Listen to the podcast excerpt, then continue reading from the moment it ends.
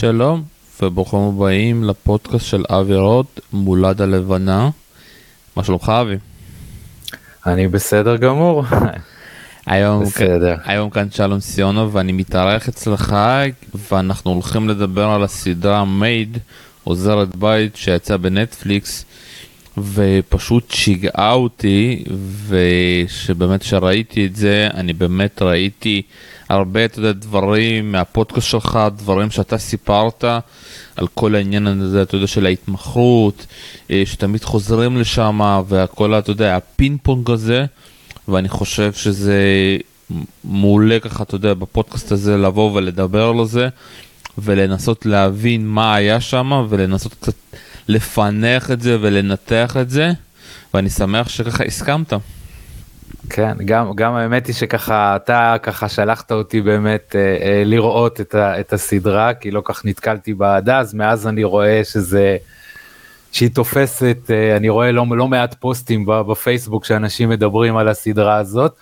באמת יש שם משהו מאוד מאוד אותנטי ומאוד מביא אה, בין היתר גם את הצד הזה של ההתמכרות, אבל בכלל אני חושב שיש פה משהו שהוא...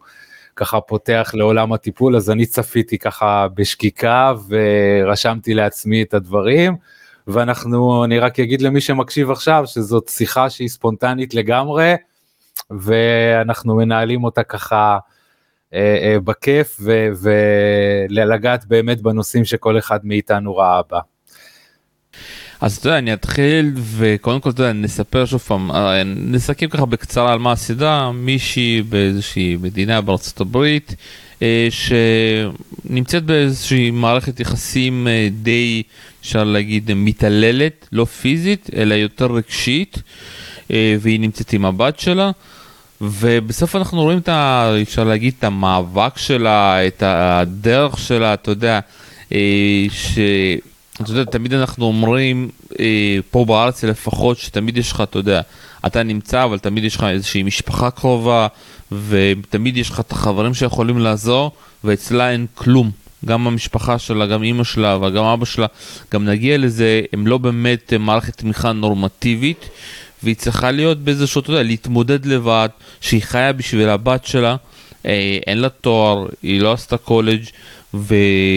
היא צריכה להתמודד לבד, והתהליך הזה, שבאמת הצליחו לעשות את זה בצורה כל כך יפה בנטפליקס, בסדרה הזאתי, היה מטורף, וזה כבר, אתה יודע, מוציא את כל השכבות, אפשר להגיד, של הסדרות האלה, שתמיד צריכות להיות happy end, תמיד צריכות להיות אקשן, משהו שבאמת מראה מציאות. אני, אני מסכים איתך ככה לגמרי, עוד פעם, למרות שהנושא הזה של, של אה, אלימות במשפחה, או, או מערכת כזאת זוגיות, אה, זוגית שהיא מתעללת, והחלק הרגשי, אני, אני בטוח שגם לא התכוונת לזה, החלק, החלק הרגשי הוא לא פחות אה, נורא מאשר, מאשר חלק פיזי.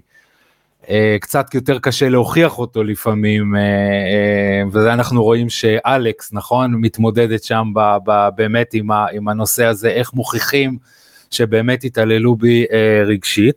חלק ממנה הרבה פעמים הוא באמת גם הצעד הזה המתעלל, שמבודד את הצד השני כדי שהוא באמת יהיה תלוי בו ואפשר היה לראות את זה לאורך, לאורך לפחות בהתחלה עד כמה באמת הוא השאיר אותה בבית, ללא עבודה, ללא התפתחות שהיא מאוד מאוד רצתה אותה, כדי שהיא תהפוך להיות כמה שיותר תלויה בו, ובעצם יהיה לה קשה במצב הזה באמת לעזוב, אבל כמו שאתה אמרת, גם כל מי שככה יצפה בסדרה, באמת כל המאמצים שלה והנכונות שלה כדי לצאת משם ולבנות לעצמה ולבת שלה כמובן חיים חדשים.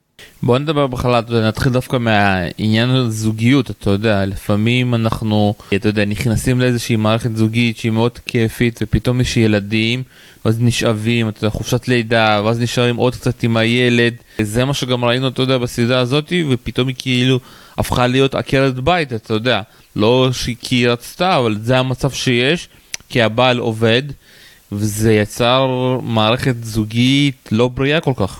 חלק, חלק הרי עוד פעם זה שאנחנו יושבים פה היום זה כי ברקע ואני חושב שחשוב שנגיד את זה כבר בשלב הזה כי ברקע ולקראת הפרקים המאוחרים זה הולך ועולה קצת יותר חלק מהרקע הוא באמת המקום הזה של שבעלה המתעלל, שהוא בעצם מכור לאלכוהול וגם אנחנו, גם חלק מהסדרה טיפה חווים גם את, ה, את הניסיונות שלו ואת הגמילה שלו. זה נכון שלפעמים באמת החיים הם אלה שמובילים אותנו, או במקרה הזה אולי נשים מסוימות באמת לוותר קצת על עצמם, או לוותר הרבה על עצמם אפילו, לטובת המשפחה ולטובת הקריירה, אבל אני חושב שיותר מזה, גם כמו שרואים בסדרה, זה גם מעבר לזה, כי יש גם נשים שמגדלות ילדים ועדיין, אה, אה, בטח היום, כאילו כשאנחנו מדברים על המציאות של היום, אצלה אפשר לראות את זה שזה משהו שבאיזשהו דרך עובר דרך המשפחה. אולי אני קצת מקדים את המאוחר, אבל גם אימא שלה שבאיזשהו מקום הייתה עסוקה בלברוח מאבא, וגם אבא שהוא מתעלל, ואבא שהוא אה, אלכוהוליסט בעבר שלו, אנחנו רואים אותו כבר כשפוגשים אותו בסדרה, הוא כבר נמצא בתוך התהליך הזה של ההחלמה, והוא לא שותה, והתקרב לדת, וכל מיני דברים שהוא עשה כחלק מזה.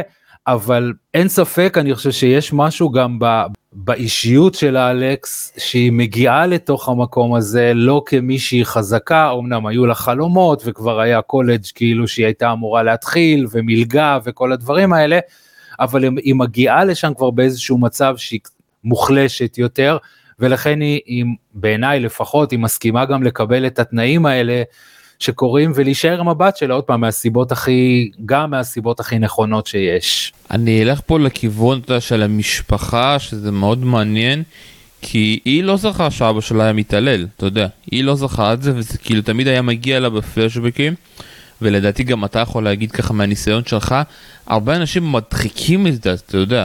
ואז פתאום איזשהו זיכרון שהולכים מתחילים לבדוק או לפסיכיאטר או פסיכולוג ואז כאילו מבינים אתה יודע ואני זה לא פעם ראשונה שאני שומע את זה הרבה אנשים מדחיקים ופתאום זה צף כזה וואו אני הייתי מוטרד וואי פתאום הרביצו לי שהייתי קטנה. בוא קצת תסביר על זה. זה, זה יכול זה באמת משהו שיכול לנבוע אה, אה, מהרבה סיבות אחת מהן היא ש... תת המודע שלנו אה, שומר עלינו מדברים שאנחנו לא יכולים להתמודד איתם בזמנים מסוימים ולכן באמת יש לא מעט אנשים שחלק מהזיכרונות באיזושהי צורה נמחקו זאת אומרת יש אולי איזה זיכרון עמום שקרה משהו לא טוב בילדות לפעמים אפילו תקופות די ארוכות ש, שכאילו אין אותם בזיכרון. תת המודע שלנו הוא כמו איזה הרד דיסק זאת אומרת כל הזיכרונות נמצאים שם כדי שאנחנו נחשוב עליהם וניזכר בהם, הם צריכים לצוף בעצם אל תוך המודעות שלנו. כדי להגן עלינו מדברים מסוימים, ועוד פעם, יכול להיות שאם היא הייתה חווה את זה בגיל מסוים יותר צעיר או בשלב אחר של החיים, התגובה שלה הייתה הרבה יותר אה, קשה או שבכלל היא לא יכלה להתמודד עם זה, אז נוח לנו באיזשהו מקום אה, לייצר את, ה, את, ה, את המציאות שלנו בצורה מסוימת. יש היום גם לא מעט מחקרים שמדברים על זה ש, שהרבה מהזיכרון שלנו, אם אפשר לקרוא לזה, הוא לא אמיתי. זאת אומרת, אה, אנחנו זוכרים דברים שאולי לא קרו או ששמענו אותם ואנחנו לא יודעים בדיוק אם חווינו או לא חווינו, ואנחנו לא זוכרים דברים מסוימים, וזה באמת מאוד מאוד בעיני המתבונן. אני עוד פעם הולך גם למשפחה. כי אימא שלה לאורך כל התקופה הזאת, ואפשר לראות אותה מחליפה מערכות יחסים גם בהמשך, עדיין נמצאת ב, בסוג של הכחשה כל הזמן, אפילו יותר מהדחקה, היא ממש מכחישה את המציאות שלה. זאת אומרת, אם יש גבר שנעלם לה ואפילו ניצל אותה כספית שמה, אז לא, לא, לא, הוא צריך את החופש שלו ועוד שנייה הוא יחזור. ממש קשה לה כמעט עד, אני חושב, עד הדקות האחרונות של הסדרה, עד שהיא מחליטה שהיא מצטרפת אליה. אלא אלכס אה, במעבר דירה ובמעבר דירה שלה, קשה לה מאוד לראות את המציאות שלה, ומאוד יכול להיות שזה באמת משהו שככה אה, הולך ועובר, עוד פעם, זה גם מבחינת הסיפור שם בסדרה, אלכס, זאת אומרת, אימא שלה לקחה אותה וברחה בגיל מאוד מאוד צעיר, ולכן באמת יכול להיות שלא נשארו אה, אה, זיכרונות משם, אבל עוד פעם, המוח שלנו הוא דבר מאוד מורכב, ו- ולפעמים קשה להבין מה כן נשמר ומה לא נשמר, ועם זה היא חיה בעצם, עד שכאשר היא בעצם נחשפת לאלימות שלה שהיא עברה, שעוד פעם, גם היא בשלב הראשון של הסדרה, אה, לא לגמרי מבינה שהיא חיה בתוך מערכת יחסים מתעללת. היא צריכה אה, להגיע אה, למרכז הזה לנפגעות תקיפה, אה, אה, למקלט הזה שמה, ולשמוע ממישהו אחר שאת חיה במציאות הזאת. עכשיו גם פה יש משהו שלפעמים כשאנחנו חיים בתוך מציאות מסוימת, גדלים בתוך מציאות מסוימת, מאוד קשה לנו להבין, זאת אומרת זה מאוד נראה לנו הנורמה. זאת אומרת אני הרבה פעמים אתה יודע שאני אה, יוצא לי בקליניקה לפגוש ופה זה, זה עוד פעם משהו שההתמכרות יושבת עליו, יוצא לי לפגוש אנשים שעברו אלימות בבית מצד אחד ההורים וכשהם אומרים לי הם אומרים לי אוקיי טוב אתה מדבר על תקופה אחרת לפני 30 שנה זה היה נהוג זה היה מקובל הרביצו. יש משהו ב, ב, עוד פעם בתת המודע שלנו במוח שלנו שהוא רוצה לסדר לנו את הדברים. זאת אומרת אני לא רוצה לחיות בחיים בתחושה ש, שגדלתי במקום לא נורמלי שגדלתי בסביבה לא נורמלית ואז אנחנו כאילו או מייפים את המציאות או מקבלים אותה שזה ככה וזה יש את זה להמון אנשים וזה הסיפור שהיא גם מספרת לעצמה. זאת אומרת זה משהו שלוקח רק אחרי שאומרים לה תשמעי התעללות רגשית היא התעללות זה שהוא משאיר אותך בלי כסף או שאת צריכה לדווח כל פעם על, על כל דבר שהוצאת ואם לא אני לא יודע מה יקרה אז היא לא מצליחה להבין חלק מזה היא אפילו לוקחת את האשמה על עצמה הוא היה חייב לעשות את זה כי אני אה, כנראה לא הייתי מסודרת כלכלית ועשיתי כל מיני הוצאות אז יש איזשהו סיפור שאנחנו חיים איתו שחלק מהתהליך הטיפולי הוא באמת להבין שהסיפור הזה הוא לא נכון והוא לא חייב להיות נכון. אני אתן את זה אפילו, אני חושב שכשדיברנו בינינו בטלפון העליתי את זה, יש שם איזה בחור שעוזר לה וגר אצלה, אנחנו גם מבינים שהוא אפילו מאוהב בה, אה, ולה מאוד מאוד קשה לראות אותו אפילו כבן זוג, הרבה פעמים לאנשים שחיו במציאות מסוימת, קשה להם להבין שזאת אהבה, שככה נראית אהבה, שהיא לא כרוכה באלימות והיא לא כרוכה בתלות והיא לא כרוכה בהתעללות. קשה להם מאוד להבין שיכול להיות אפילו שיש מערכת יחסים כזאת. זה ממש, כאילו, תחשוב על זה, שזה איזה סוג של מפה מסוימת שיש לנו, ואנחנו רואים את העולם רק דרך המפה הזאתי. ולוקח לנו זמן להבין שהמפה הזאת היא לא רלוונטית, זאת אומרת, אני מסתובב בתל אביב ב-2021, עם מפה של אה, תל אביב ב-1950 ומשהו, ואני לא נכנס באין כניסה, למרות שזה כבר מזמן לא אין כניסה, ואני לא פונה ימינה כי במפה שלי רשום שלא פונים ימינה. המפה שלי לא מעודכנת ולא משודרגת ולאט לאט אני לומד, או באמת במהלך החיים אני לומד, שככה אמורים להיראות החיים, בצורה הזאת.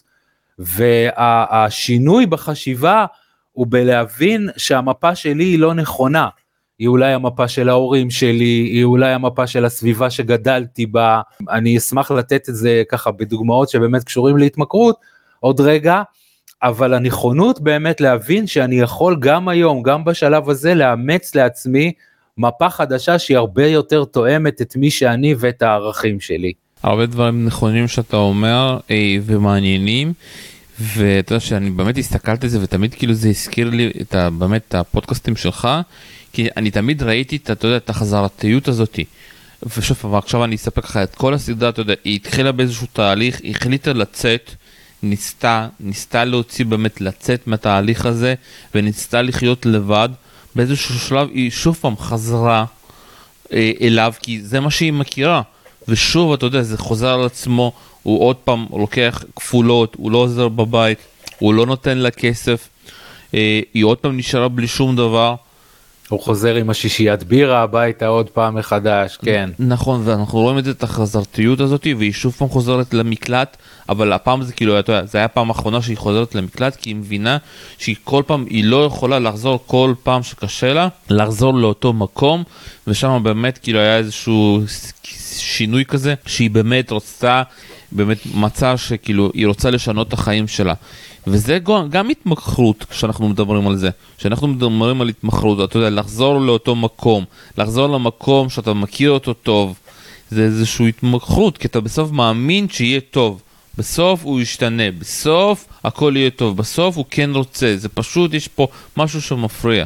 תראה, זה, זה באמת נושא שאותי באופן אישי, ואני חושב שלא רק אותי, הוא, הוא באמת מאוד מאוד מרתק. מתי או איפה השלב הזה שאנחנו באמת מקבלים את ההחלטה הזאת של די זהו יותר לא ואני אני באמת הולך לשנות את החיים שלי בצורה משמעותית ובכלל נושא המוטיבציה לשינוי הוא נושא שהוא מאוד מאוד uh, מעניין ומרתק הרבה פעמים גם דברים שאנחנו תופסים בשכל ואנחנו מבינים שהם לא בסדר הם עדיין לא אה, מספיק חזקים כדי להניע אותנו ובאמת לייצר את השינוי. זאת אומרת, אנשים הולכים לרופא והרופא אומר להם, תשמע, אם תמשיך לאכול שמן, או תמשיך לאכול מטוגן, או תמשיך לעשן, או תעשה את כולם ביחד, אז אתה לא יכול, זהו, זה, זה כבר אה, אה, לא נשאר לך יותר מדי, ועדיין זה לא מניע אנשים אה, אה, לייצר שינוי.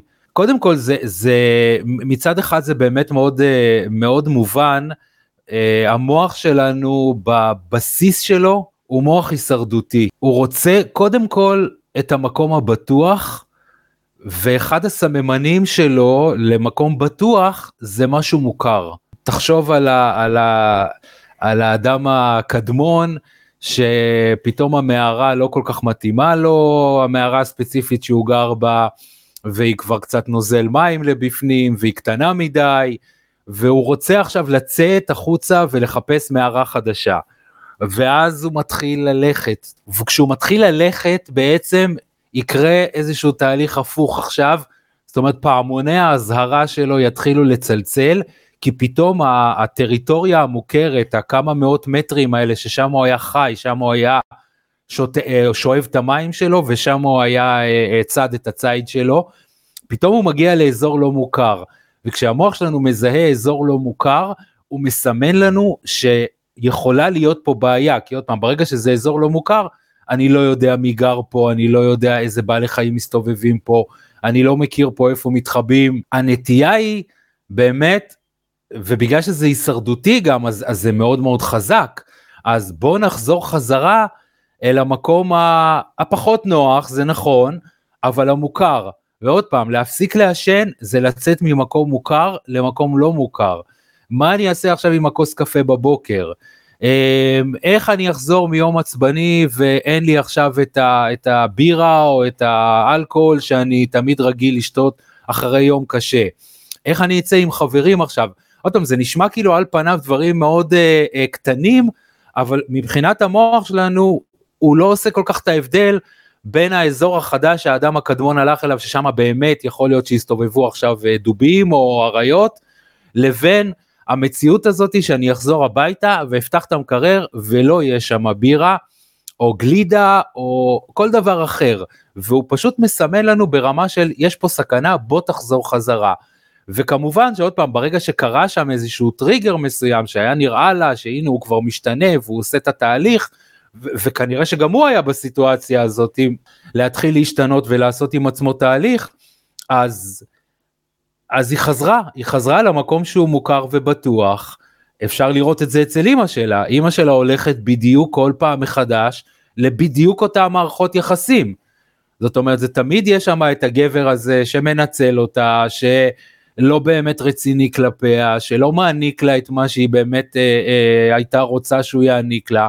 אבל זה מה שיש וכאן אני נשארת. עוד פעם, המוכר מבחינת המוח הוא הרבה פעמים עדיף לעומת השגשוג, ההצלחה, הנוחות היותר גדולה, גם אם לפעמים זה משאיר אותנו אפילו במקום של סכנה, הוא כאילו מעדיף, תשאיר אותי כאן, זה עבד, זה עבד 20 אה, שנה, 30 שנה, 15 שנה, 5 שנים, זה עבד, אם זה עבד, בוא נישאר פה בינתיים. הרבה פעמים באמת היציאה למקום היא נעשית כשכבר אין ברירה, זאת אומרת בעלי חיים כשכל המים יתייבשו באזור שלהם, זה יהיה הזמן שהם יעזבו את הטריטוריה שלהם ו...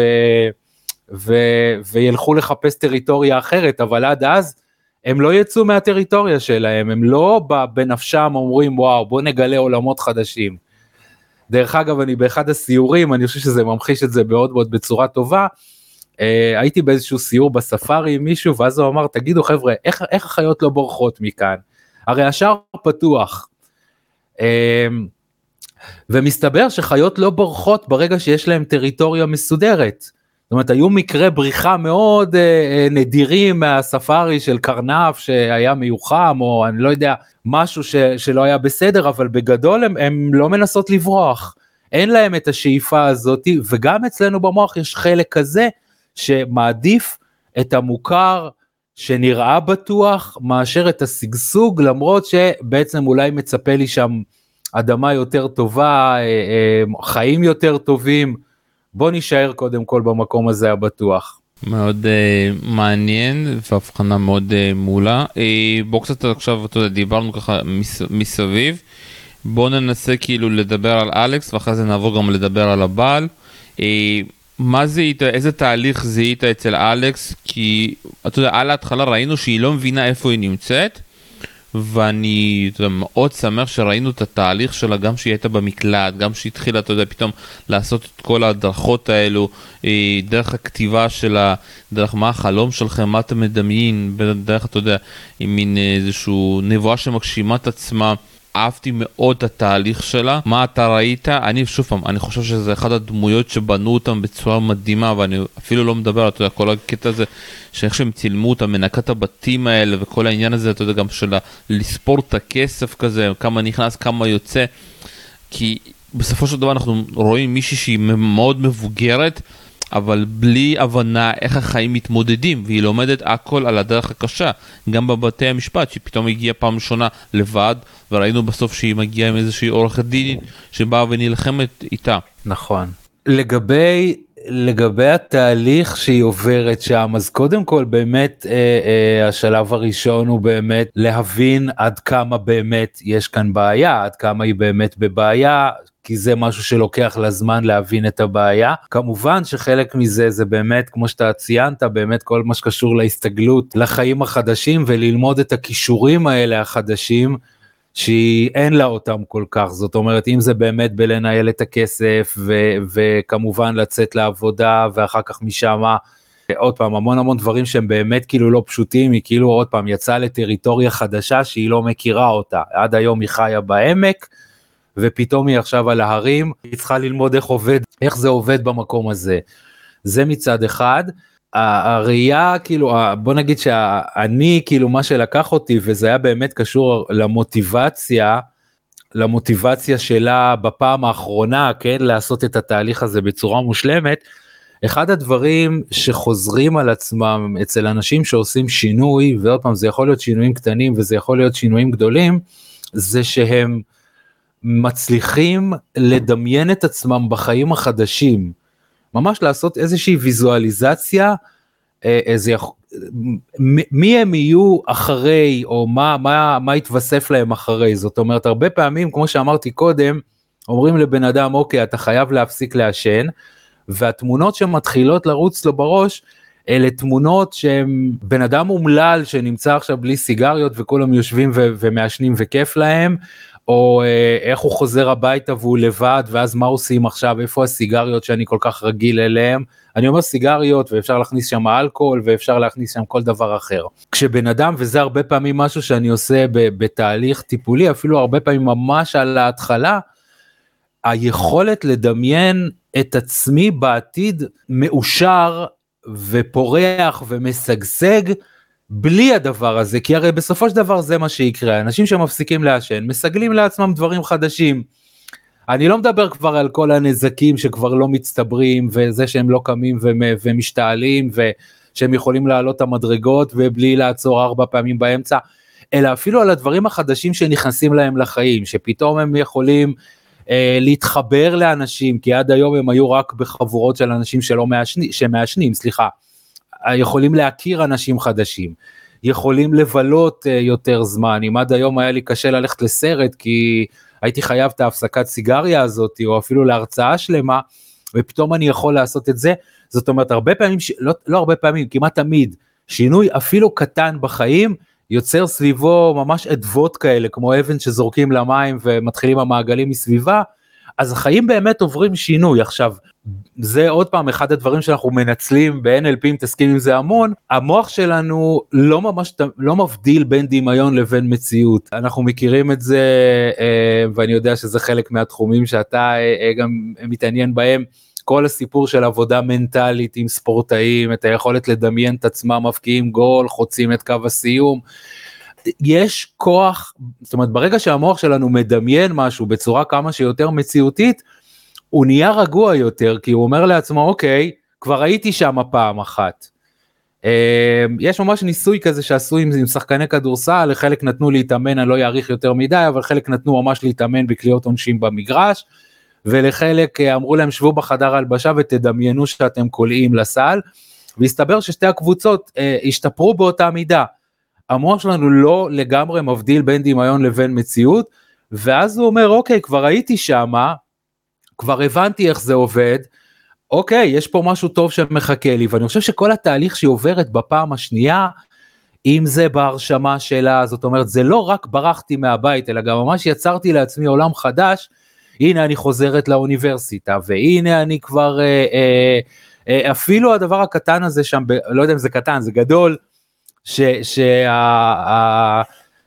שאותה אישה שמנהלת את המקום מפעילה אותה בלהעביר סדנאות כתיבה שם, שזה הצד החזק שלה, ממש משתמשת בחוזקה שלה, ופתאום הביטחון שלה עולה, כי היא יושבת שם מול כולם, והיא נותנת להם לשתף, היא יודעת להנחות אותם, אז, אז עזוב את ההתרגשות של הדקות האחרונות, אבל קורה שם פתאום משהו חדש, וכל הדברים האלה ביחד בונים את זה שהיא כבר יכולה ממש לדמיין, והיא עושה את זה ככה לקראת סוף, נדמה לי הפרק האחרון שמה, שאיך אני, אני, איך היא אמרה שמה, היום הטוב שלי עוד לא הגיע, אבל הוא יהיה, אני אעלה איתה לטייל כאילו על הגבעה שמה אה, ליד עם הבת שלי ואראה לה את המקום. זאת אומרת ברגע שהיא ממש מסוגלת לדמיין את עצמה בלי זה וזה משהו שממש אפשר לעשות אותו. ולייצר שם חיים עשירים ומלאים בלי אלכוהול, בלי סמים, בלי סיגריות, אה, בלי התעללות כמובן כמו בסדרה כאן, אז משהו שם הופך להיות הרבה יותר אה, נחוש מבחינתה והרבה יותר בטוח כבר ללכת לשם, כי כאילו עוד פעם בדמיון כבר הייתי שם פעם אחת.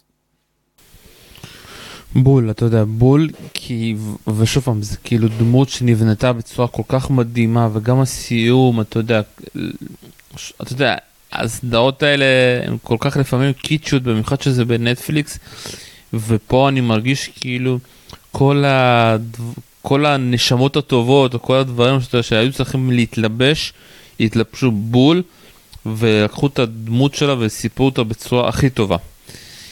טוב, אנחנו עוברים עכשיו, אתה יודע, לבעל שלה, לאלכוהול, לזה שאתה יודע, תמיד חוזר לבירה הזאתי. נכון. או לוודקה, או לכל דבר שיש אלכוהול, ומתקשה לצאת משם. ואתה יודע, קראתי הרבה תגובות על הסדרה הזאת, ואתה יודע, לא כולם לקחו אותו כאיש הרע, אתה יודע, תמיד אמרו, האישה צריכה להישאר ולסבול, אה, הוא מנסה, היא צריכה להיות לידו, הוא, היא צריכה להציל אותו, ומצד שני כמובן, טוב שהיא עזבה, אה, זה לא בעל, ואתה יודע, הרבה תגובות כאלה. וזה די מעניין, אתה יודע, אנחנו רואים אותו סיפור ולכל סיפור יש שתי, כמה פרשנויות. לגמרי. איך אתה לוקח את זה ולאיזה כיוון אתה לוקח, ואולי אתה יודע, אפשר להסביר למה צד אחד אומר ככה וצד שני אומר ככה. אוקיי, okay, האמת היא ש, שכשעובדים עם משפחות של מכורים זאת באמת אחת השאלות שעולה הרבה פעמים. פה מדובר באישה ובעל. אבל גם זה אני אני פוגש את זה הרבה פעמים זה יכול להיות בעל ואישה זה דרך אגב זה לא חייב להיות אה, אה, זאת אומרת יכול להיות שדווקא האישה היא המכורה במשפחה. אה, אז באמת באמת מה עושים זה משהו שקשה מאוד לענות עליו תשובה אחת כי באמת הדברים הם מורכבים אז קודם כל באמת עשתה פה משהו טוב הסדרה הזאת אה, וכמובן שכולנו אה, נגד אלימות ואלימות זה דבר נורא והתעללות גם אם היא רגשית היא דבר נורא ואיום אבל היא באמת לא הציגה אותו בתור אה, רק מימד אחד של האיש הרע בסדרה. אני בדיוק קראתי גם פוסט היום שהוא אפילו דמות כזאת שמעוררת חמלה במידה מסוימת כי הוא באמת מתמודד עם השדים שלו בתוך כדי התהליך הזה. גם שם אנחנו מבינים שגם הוא לא איש רע מטבעו, אין דבר כזה אפילו רע מטבעו, אלא גם הוא עבר התעללות בבית, וגם הוא גדל עם אימא מכורה, אה, וגם הוא אין לו דרך אחרת אה, אה, להתמודד עם הקשיים שלו, זאת הדרך שהוא אימץ לעצמו האלכוהול, וכשהוא שותה אלכוהול הוא הופך להיות אה, אלים. אה, גם הוא מגיע ממערכת יחסים של הורים מאוד מאוד לא טובה. וזה באמת משהו, תראה, מצד אחד זה להגיד, אוקיי, עשית את הצעד הנכון כי בעצם דאגת גם לעצמך וגם לבת שלך, וזה נכון לגמרי, גם אם היא הייתה בוחרת להישאר ולעזור לו מתוך המקום הזה, עדיין היא הייתה חייבת לשים שם גבולות מאוד מאוד ברורים של אה, איך אני לא נפגעת מזה. זאת אומרת, תראה, גם אני אה, עובד עם, אה, עם אה, מהמרים לדוגמה, אני אתן כי שם זה קל לא יודע אם זה קל יותר, אבל זה קל להבין את זה. אז אני כן אומר תמיד, את קודם כל, את או אתה תשמרו על עצמכם מבחינת זה ש, שהמהמר לא נוגע לכם בחשבון בנק, שאין לו גישה לדברים האלה, אתם לא אמורים להקריב עכשיו, לשים את הגבולות בצורה מאוד מאוד מאוד ברורה. אני ממש לא מזמן קיבלתי טלפון מאימא. שאחרי 15 שנה של התמכרות של הבן הוציאה אותו מהבית ובאמת זה רגשות מאוד מאוד לא פשוטים אבל מצד אחד היא אמרה לי תשמע זה השבועיים הראשונים ב-15 שנה האחרונים שישנתי טוב ולא כל הזמן עם האוזן לכיוון הדלת שלו מתי הוא נכנס מתי הוא יוצא. אז זה באמת אחד, ה, אחד הדברים המאוד מאוד מורכבים וכנראה שכמו שאתה אומר כל אחד שם תפס את, ה, את הצד שהוא ראה את זה. אין לזה הוכחות לשום דבר האם היא הייתה נשארת או לא נשארת אם זה היה עוזר לו או לא עוזר לו. זה גם בסופו של דבר אתה יודע גם כש, כשיגיע אליי מישהו שהוא אלכוהוליסט או מכור אז אני אגיד בדיוק את הדבר בסופו של דבר זה אחריות שלך בין אם היא שמה ובין אם היא לא שמה. זאת חייבת זה לא משנה אתה, אתה צריך להשתנות אם אתה רוצה להשתנות כמובן אני אעזור לך אבל אתה צריך להשתנות בכוחות עצמך בין אם היא שם ובין אם היא לא שם. או בין אם המשפחה פה או המשפחה לא פה יש פה משהו שהוא בהחלט מאוד מאוד מורכב והם בחרו בדרך אה, אה, אה, די אמיתית אני חושב להציג את זה כי כי הרבה פעמים גם בעיקר מתוך החמלה ומתוך ההבנה הזאת של, של האדם אנחנו גם מסוגלים לעזור לו אחרת אנחנו מפתחים כלפיו איזשהו אה, דחייה או, או תחושות לא נעימות, בטח שאי אפשר לעזור לו. ויש הנחת יסוד ב-NLP שאני עובד איתה כל הזמן ומה, וכמובן מאמץ אותה, זה שלכל התנהגות יש כוונה חיובית עבור האדם שמבצע אותה. אין דבר כזה שמישהו קם ואומר אוקיי בוא אני הולך להזיק עכשיו למישהו אחר. אלא יש פה איזשהו משהו עבורו, זה הדרך שלו לשרוד בעולם, זאת הדרך שלו להשיג אה, אה, שליטה או זוגיות וזה חשוב לו. עוד פעם, הצד השני לא חייב להישאר שם ולחטוף את זה כמובן, אני לא אמור להבין מישהו שפוגע בי ברמה של להמשיך להיפגע ממנו, אבל מצד שני עצם הידיעה הזאת שיש משהו, זה כמובן הבסיס שיכול לעזור לנו בלגשת לתוך המקום הזה, לתוך העניין הזה. אני, משהו שמלווה אותי הרבה פעמים בתוך כל תהליך טיפולי ואני יצא לי לראות באמת מקרים מאוד מאוד לא פשוטים של אנשים שעשו דברים מאוד מאוד לא פשוטים אה, וצריכים לחיות עם זה אחר כך. זאת אומרת מישהו שכדי לממן את ההתמכרות שלו עסק בסחר בסמים ועכשיו לך תחשוב אולי חלילה כמה אנשים יידרדרו בגללך או כמה אה, אולי מישהו אפילו מת מנת יתר בגלל הסמים שאתה מכרת לו, אבל עוד פעם, באותו שלב כמובן שלא הייתה ברירה, אבל זה שאם אתה מקלף בן אדם בסופו של דבר, וזאת האמונה שלי, יש שם משהו טוב שיושב בפנים, שאם הוא רק היה יכול, הוא היה, הוא היה באמת עושה, עושה את הטוב, את הכי טוב שהוא יכל, וזה לצערנו היה הכי טוב שהוא יכל באותו, באותו זמן. מאוד מעניין אה, ואני גם כאילו אפשר להגיד שלקחתי את הדמות שלו. אה, בצד אחד אותו היו פרקים שמאוד הזדהיתי איתה פרקים שכאילו לא הבנתי מה הוא עושה וגם מאוד לא דיברנו על זה בכלל אבל הבת פה וכל העניין הזה. אתה יודע אני לא באמת יודע איך זה בארץ אבל בארצות הברית בסוף אתה יודע בכל המשפחה הזאת של האבא והאיש כאילו. האבא והאימא בסוף כאילו אתה יודע האבא תמיד יש לו יותר זכויות אתה יודע אם זה מגיע לבית משפט ובסוף אתה יודע הוא תמיד כביכול אפשר להגיד על הנייר ניצח אותה אבל בסוף ויתר לה כי הבין שהוא לא מסוגל להתמודד עם זה. אה, זה קצת די אתה יודע אה, אפשר להגיד אצלנו לדעתי בארץ זה יותר כאילו תמיד הבית משפט הולך לאימא נכון? אני לא יודע אני לא בקיא בזה וזה גם פחות באמת אה, החלק בעניין הזה תראה, אני חושב שמטבע הדברים דווקא, עוד פעם, בגלל שהיא גם באה ממקום של מישהי שהיא חלשה יותר ופחות בטוחה בעצמה, כאילו לא מצד אחד היה גם משפחה שהיא כאילו תומכת, כן? כי הם ישר נזעקו לבוא ולעזור לו, והיא באמת מצאה את עצמה מאוד מאוד לבד, עם אמא שלא כך מבינה אפילו מה קורה מסביבה בשלבים מסוימים. אז באמת כאילו הכף נטטה כאילו לכיוון שלה. אני לא באמת בקיא, לא בחוק בארצות הברית, ממש לא בארצות הברית, אבל גם בארץ לא, לא לגמרי. יש את האמירה הזאת, כן, אבל, אבל מצד שני, עוד פעם, אתה יודע, בסופו של דבר שהיא כן התעשתה וכן הבינה וכן הבינה איך היא יכולה לגייס את הדברים לטובתה, אז, אז באמת אה, דברים הלכו, אני אומר עוד פעם, לא יודע אם לטובתה או לא לטובתה, אבל בסופו של דבר כנראה לטובת הילדה. אה, ומצד שני, עוד פעם, גם לאבא שהוא אה, לא הכי בסדר, אז עדיין יש לו זכויות וזה גם בסדר. בואו קצת נדבר על האימא, אה, ופה אנחנו חייבים קצת להגיד את הגילוי נאות הכי מצחיק שיש, שהם גם אימא ובת גם במציאות. גם במציאות, כן. זה מטורף, ושמעתי כמה רעיונות שהם דיברו, והם אמרו שזה היה כאילו חוויה נהדרת בשבילם, כי הם, אתה יודע, אין להם זמן כל כך, אתה יודע, שניהם שחקניות, אין להם זמן יותר מדי כן. לשחק אחד עם השנייה, ועוד אימא ובת, וגם האימא, היא, השחקנית ששיחקה את האימא, היא אמרה שהיא כאילו הגיעה לסיפור, והיא מכירה אותו, כי אימא שלה הייתה בדיוק כזאתי. אז היא ידעה לאן וואו. היא נכנסת. מעניין. וכאן זה היה מאוד מעניין לראות, אתה יודע, איך שהיא הכניסה את עצמה לסיפור הזה, כי זה, אתה יודע, הצד השני. והיו שם, אתה יודע, מבחינה מקצועית, יש שם כל כך הרבה היבטים, אתה יודע, גם כשהיא נכנסה לתוך, ה, אתה יודע, המוסד הסגור הזה, והיא כל פעם באה לבקר אותה, והיא כל פעם לא רצתה לדבר איתה, אבל היא כל פעם באה ונלחמה, ובסוף, אתה יודע, וגם היה איזשהו קטע שהיא אמרה, אני מטפלת בשני אנשים, גם בבת שלי וגם באימא שלי. כן. היו שם כל כך הרבה ניואנסים כל כך יפים, ועד איך שבנו את זה כל כך מטורף. לגמרי.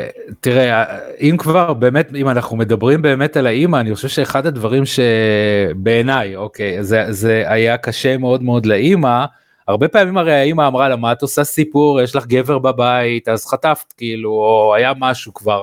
אם האימא הייתה באמת מתגייסת לטובתה, היא הייתה צריכה קודם בשביל עצמה לנפץ את כל ההכחשות שלה קודם כל. זאת אומרת, אם האמא הייתה הולכת בכיוון הזה ואומרת לה, אוקיי, בואי אני אתמוך בך ובואי אני אעזור לך, האמא כאילו מעדיפה, אנחנו כאילו שומעים שמה שיש ברקע גם איזושהי בעיה פסיכיאטרית של הפרעה דו-קוטבית, מניה דיפרסיה, אה, כמובן שהאמא גם כן אה, וויד חלק, רוב הזמן כמעט, ו... אבל נוח לה באיזשהו מקום להישאר בתוך, ה... בתוך האשליה שבה היא חיה, ולהגיד טוב לי, טוב לי, טוב לי, אני אומנית ואני רוח חופשית ואני כל מיני דברים שהיא ככה חוזרת, אה, כל מיני מנטרות שהיא חוזרת, אה, אה, שהיא חוזרת כאילו לעצמה ב, ב, בעניין הזה, ובמקום להתמודד, כי אם היא הייתה צריכה להתמודד עם הבעיה של הבת שלה, של אלכס, אז היא, היא באמת הייתה צריכה קודם לפתוח את העיניים ולהגיד, אוקיי, אני מתמודדת עכשיו עם, ה, עם הבעיה שלי. עכשיו, תוך כדי שאתה מדבר באמת והעלית את הנקודה הזאתי שלה שאומרת וואו אני צריכה לטפל גם בילדה ועכשיו ואני גם גם צריכה לטפל באימא שלי לא רק זה שהיא לא עוזרת לי אלא אני גם גם צריכה עכשיו לטפל בה. אני חושב שהפעם הראשונה שהיא באמת מסוגלת פתאום לעזור לאימא או שהאימא נכונה לקבל עזרה ממש לקראת הסוף הסוף הסוף זה הפעם הזאת שהיא משחררת את אימא שלה דווקא המקום הזה וזה נכון גם הרבה פעמים לגבי התמכרויות. ההבנה הזאת היא שאני בתור בעל לא יכול או לא אמור לטפל באשתי או אני אישה לא אמורה לטפל אה, אה, בבעל שלי וזה נכון גם להורים וילדים באיזשהו מקום. זאת אומרת אני כמובן אגיש את כל העזרה שיש אבל עד גבול מסוים כי אם האדם עצמו לא רוצה להשתנות אני לא יכול לעשות את התהליך הזה בשבילו. ודווקא במקום שהיא אומרת לעצמה אוקיי והיא מה אני הולכת לעבור זה מונטנה אם אני לא טועה או איפשהו ל, ל, לקולג' לשמה, ו, וזה לא מעניין אותי אם היא באה אחריי או לא באה אחריי, אני לא נשארת פה רק בשביל לטפל באישה מבוגרת, ו- ו- ואין מה לעשות עם כל הכאב שבדבר, זאת אימא בסופו של דבר, אבל אני לא יכולה לטפל בה אם היא לא מטפלת בעצמה. אני לא יכולה לעשות את העבודה הזאת, בטח לא פעמיים, כשאני גם בתוך התהליך שלי. ודווקא בשלב הזה היא הופכת להיות משהו מאוד מאוד חזק ומאוד עוצמתי, ו- ונוצר אצל האימא דווקא הרצון הזה לבוא עכשיו אחריה. אני ככה הראש שלי גלגל אותי זה לך תדע אם היא לא תיפול עליה שמה אחר כך ומה יקרה שמה. אבל בסדר, שמה, שמה הסדרה או העונה הזאת נגמרת באמת, מסתיימת, אז דווקא המקום הזה, וזה משהו שאני הרבה פעמים אומר למשפחות, אתם תהיו שם כשהוא יצטרך אתכם, אבל, אבל תבנו את עצמכם, תבנו את מי שאתם, תמשיכו להתפתח, תמשיכו ליהנות, תמשיכו לחיות את החיים, אתם תראו שהמכור או המכורה בסופו של דבר, כשהם יצטרכו או ירצו את העזרה, הם באמת יהיו מוכנים לבוא אליכם ו- ולהיתמך בכם, אבל כשאתם נסחפים לתוך הבעיות שלהם, אתם הופכים להיות הרבה יותר חלשים. לא רק שאתם מזיקים לעצמכם גם אתם גם באמת לא מסוגלים לתת את העזרה מהמקום הזה וזה עוד פעם זה תופעה שקורית שהרבה פעמים פתאום כל המשפחה נמצאת סביב בין המשפחה החולה נקרא לזה ככה ועסוקה כל הזמן ושוכחת מדברים אחרים מזה שיש עוד ילדים בבית שיש עוד חיים שיש התפתחות שיש כל מיני דברים כאלה. אז דווקא המקום הזה שהיא יוצרת שם את הניתוק הזה ואומרת אני הולכת עכשיו ללמוד יש לי מלגה יש לי חיים יש לי בת זה המקום שפתאום יוצר שם דווקא את הרצון הזה של האמא לבוא ולהתלוות אליה. אתה יודע, קטע מצחיק שהיא כאילו אמרה כן יש לי מקום לישון וזה ואלכס ידע שאין לה מקום לישון ופשוט הייתה עוקבת אחריה וכל פעם שכאילו שאתה יודע הגיע רגע העימות לא מה פתאום באתי לקטנה וזה כאילו החוסר הכרה במציאות שלה אתה יודע היא תמיד חיה באיזשהו דמיון שהכל בסדר והכל נורמלי וגם לישון באוטו זה די נורמלי. לגמרי. לגמרי וזה הרבה פעמים אתה יודע אה, אה, כן זה, זה חלק מאיזשהו סיפור אז זה נכון, בחלקו זה סיפור שאנחנו מספרים אותו לאנשים אחרים, אבל אני חושב שבחלקו, האימא שם לפחות מספרת את הסיפור הזה גם לעצמה. שזה לא כזה נורא ושזה בסדר ו- ודי אפילו בסדר לחיות ככה בתוך האוטו ואני יוצרת לעצמי אה, אה, מציאות כזאת ועוד פעם גם בדבר הזה עם ההכחשה הזאת היא אולי מתפוצצת לפני הזמן שלה אני חושב שמאוד מאוד יהיה לה קשה לקבל את עצמה שמה, ובינתיים, כאילו, ככה זה נראה לפחות, בשלב ההוא נוח לה כאילו לחיות סביב הסיפור הזה שהיא המציאה, או שהיא מספרת לאחרים, וקודם כל אני חושב לעצמה בעיקר, ש, שזה לא כזה נורא, שזה לא כזה נורא. טוב אנחנו כבר uh, לקראת סיום uh, ובואו ננסה אתה יודע לסכם ואתה יודע להגיד לאנשים שראו את הסדרה הזאתי ואם הם רואים כל מיני דפוסים, אתה יודע, אה, מהאנשים הקרובים האלה, בני משפחה, מחברים, מה אפשר לעשות, מה, איך אפשר לעזור ואיך אפשר, אתה יודע, להתמודד מול התחייה הזאת, כי אנחנו רואים, אחד הסימנים הכי גדולים לאנשים שנמצאים במצבים האלה זה התחייה, לא, הכל בסדר, אתה סתם דואג, הכל בסדר, אני לא צריך עזרה. תראה, לגבי החלק האחרון שאתה שאלת, אז באמת... אה, אה, זה זה משהו שצריך לעשות אותו מאוד מאוד בעדינות זה לא תמיד באמת אפשרי אה, לגשת לבן אדם. אני חושב שהכי חשוב בעולם יהיה שהוא ידע שכשהוא באמת ירצה אז אה, אנחנו נהיה שם בשבילו. אני אני חוזר באמת למה למה שאני אני סיימתי זאת אומרת א' כאילו מי שמרגיש שהוא סובל מבעיה עוד פעם אלימות במשפחה או התעללות זה פחות התחום שלי אבל בטח עם בעיה של התמכרות אז באמת אה, מומלץ אה, אה, לחפש את העזרה ולראות באיזה דרכים מה הדרכים הנכונות שלו אה, כדי להתגבר על הבעיה ולהבין שהוא אה, אה, באמת יכול לקבל עזרה זה מצד אחד. אמ, מצד שני, אה, כאשר מדובר במשפחה, אני חושב שבאמת התייעצות פה עם, עם אנשי מקצוע, איפה כן אפשר, איפה אי אפשר. ואני חושב שהדבר הכי חשוב, הכי חשוב באמת, כמו שאמרתי אותו קודם, אתה יודע, זה כמו המשפט הזה ש, שתנו לי נקודת משען, כאילו, ואז אני אצליח להרים, זאת אומרת, הרבה פעמים אנחנו צריכים להיות נקודת משען שהיא מחוץ לבעיה. אם אנחנו נסחפים לתוך הבעיה, זה המקום שאנחנו הופכים להיות חלק מהבעיה, ואנחנו בטח לא מסוגלים להגיש עזרה במצב הזה. דווקא המקום שבו אנחנו מסוגלים לקחת את עצמנו החוצה ולהמשיך, זה, זה, זה נשמע כאילו לפעמים לא נעים. אה, מה, אני אלך עכשיו ואני אצא ללימודים כשבעלי עכשיו אה, מתמודד עם בעיית אלכוהול, או איך אנחנו נצא לחופש עכשיו, או כל המשפחה, כשאחד הילדים יש לו בעיה של התמכרות, אבל זה כאילו כמו הפוך, זה קצת הפוך על הפוך, זה עובד. דווקא המקום הזה ש, שמפריד אותנו באיזושהי צורה ונותן לנו את החיים שלנו, שיש חיים גם חוץ מהבעיה, מאפשר לנו בסופו של דבר לבוא אליה ממקום חיצוני וממקום שהרבה יותר יכול לעזור, כמובן שכשאיש מקצוע מגיע למקום הזה הוא מגיע הרבה יותר אה, מבחוץ ובאמת יכול להושיט את היד הנכונה ו- ולתת את העזרה הנכונה. אז זהו וואו הזמן טס וכאן אנחנו אה, גמרנו לדבר על הסדרה המעולה הזאתי וזה הזמן גם אבי לספר איך אפשר ליצור אותך קשר ואתה יודע. איך אפשר ככה להיעזר בך. כן אז זה קודם כל באמת הזדמנות גם להגיד לך תודה ששלחת אותי לראות את זה ו, ועל ההזדמנות הזאת באמת לשבת ולדבר. מי שרוצה לקרוא עוד בנושא הזה אז מוזמן גם לאתר שלי מולד הלבנה דף הפייסבוק העסקי, טיפול בהתמכרויות, אתם יכולים גם כמובן אה, לשמוע את הפרקים, אתם מוזמנים לשמוע את הפרקים הקודמים בפודקאסט ולהתעדכן כל פעם שעולה משהו חדש. כל הערת תגובה או אם יש לכם משהו שאתם רוצים לשאול, להתעניין, אז uh, אתם מוזמנים לכתוב לי לוואטסאפ 052 6251 477. אז שוב פעם תודה שלום תודה לכם שהאזנתם וניפגש בפרק הבא.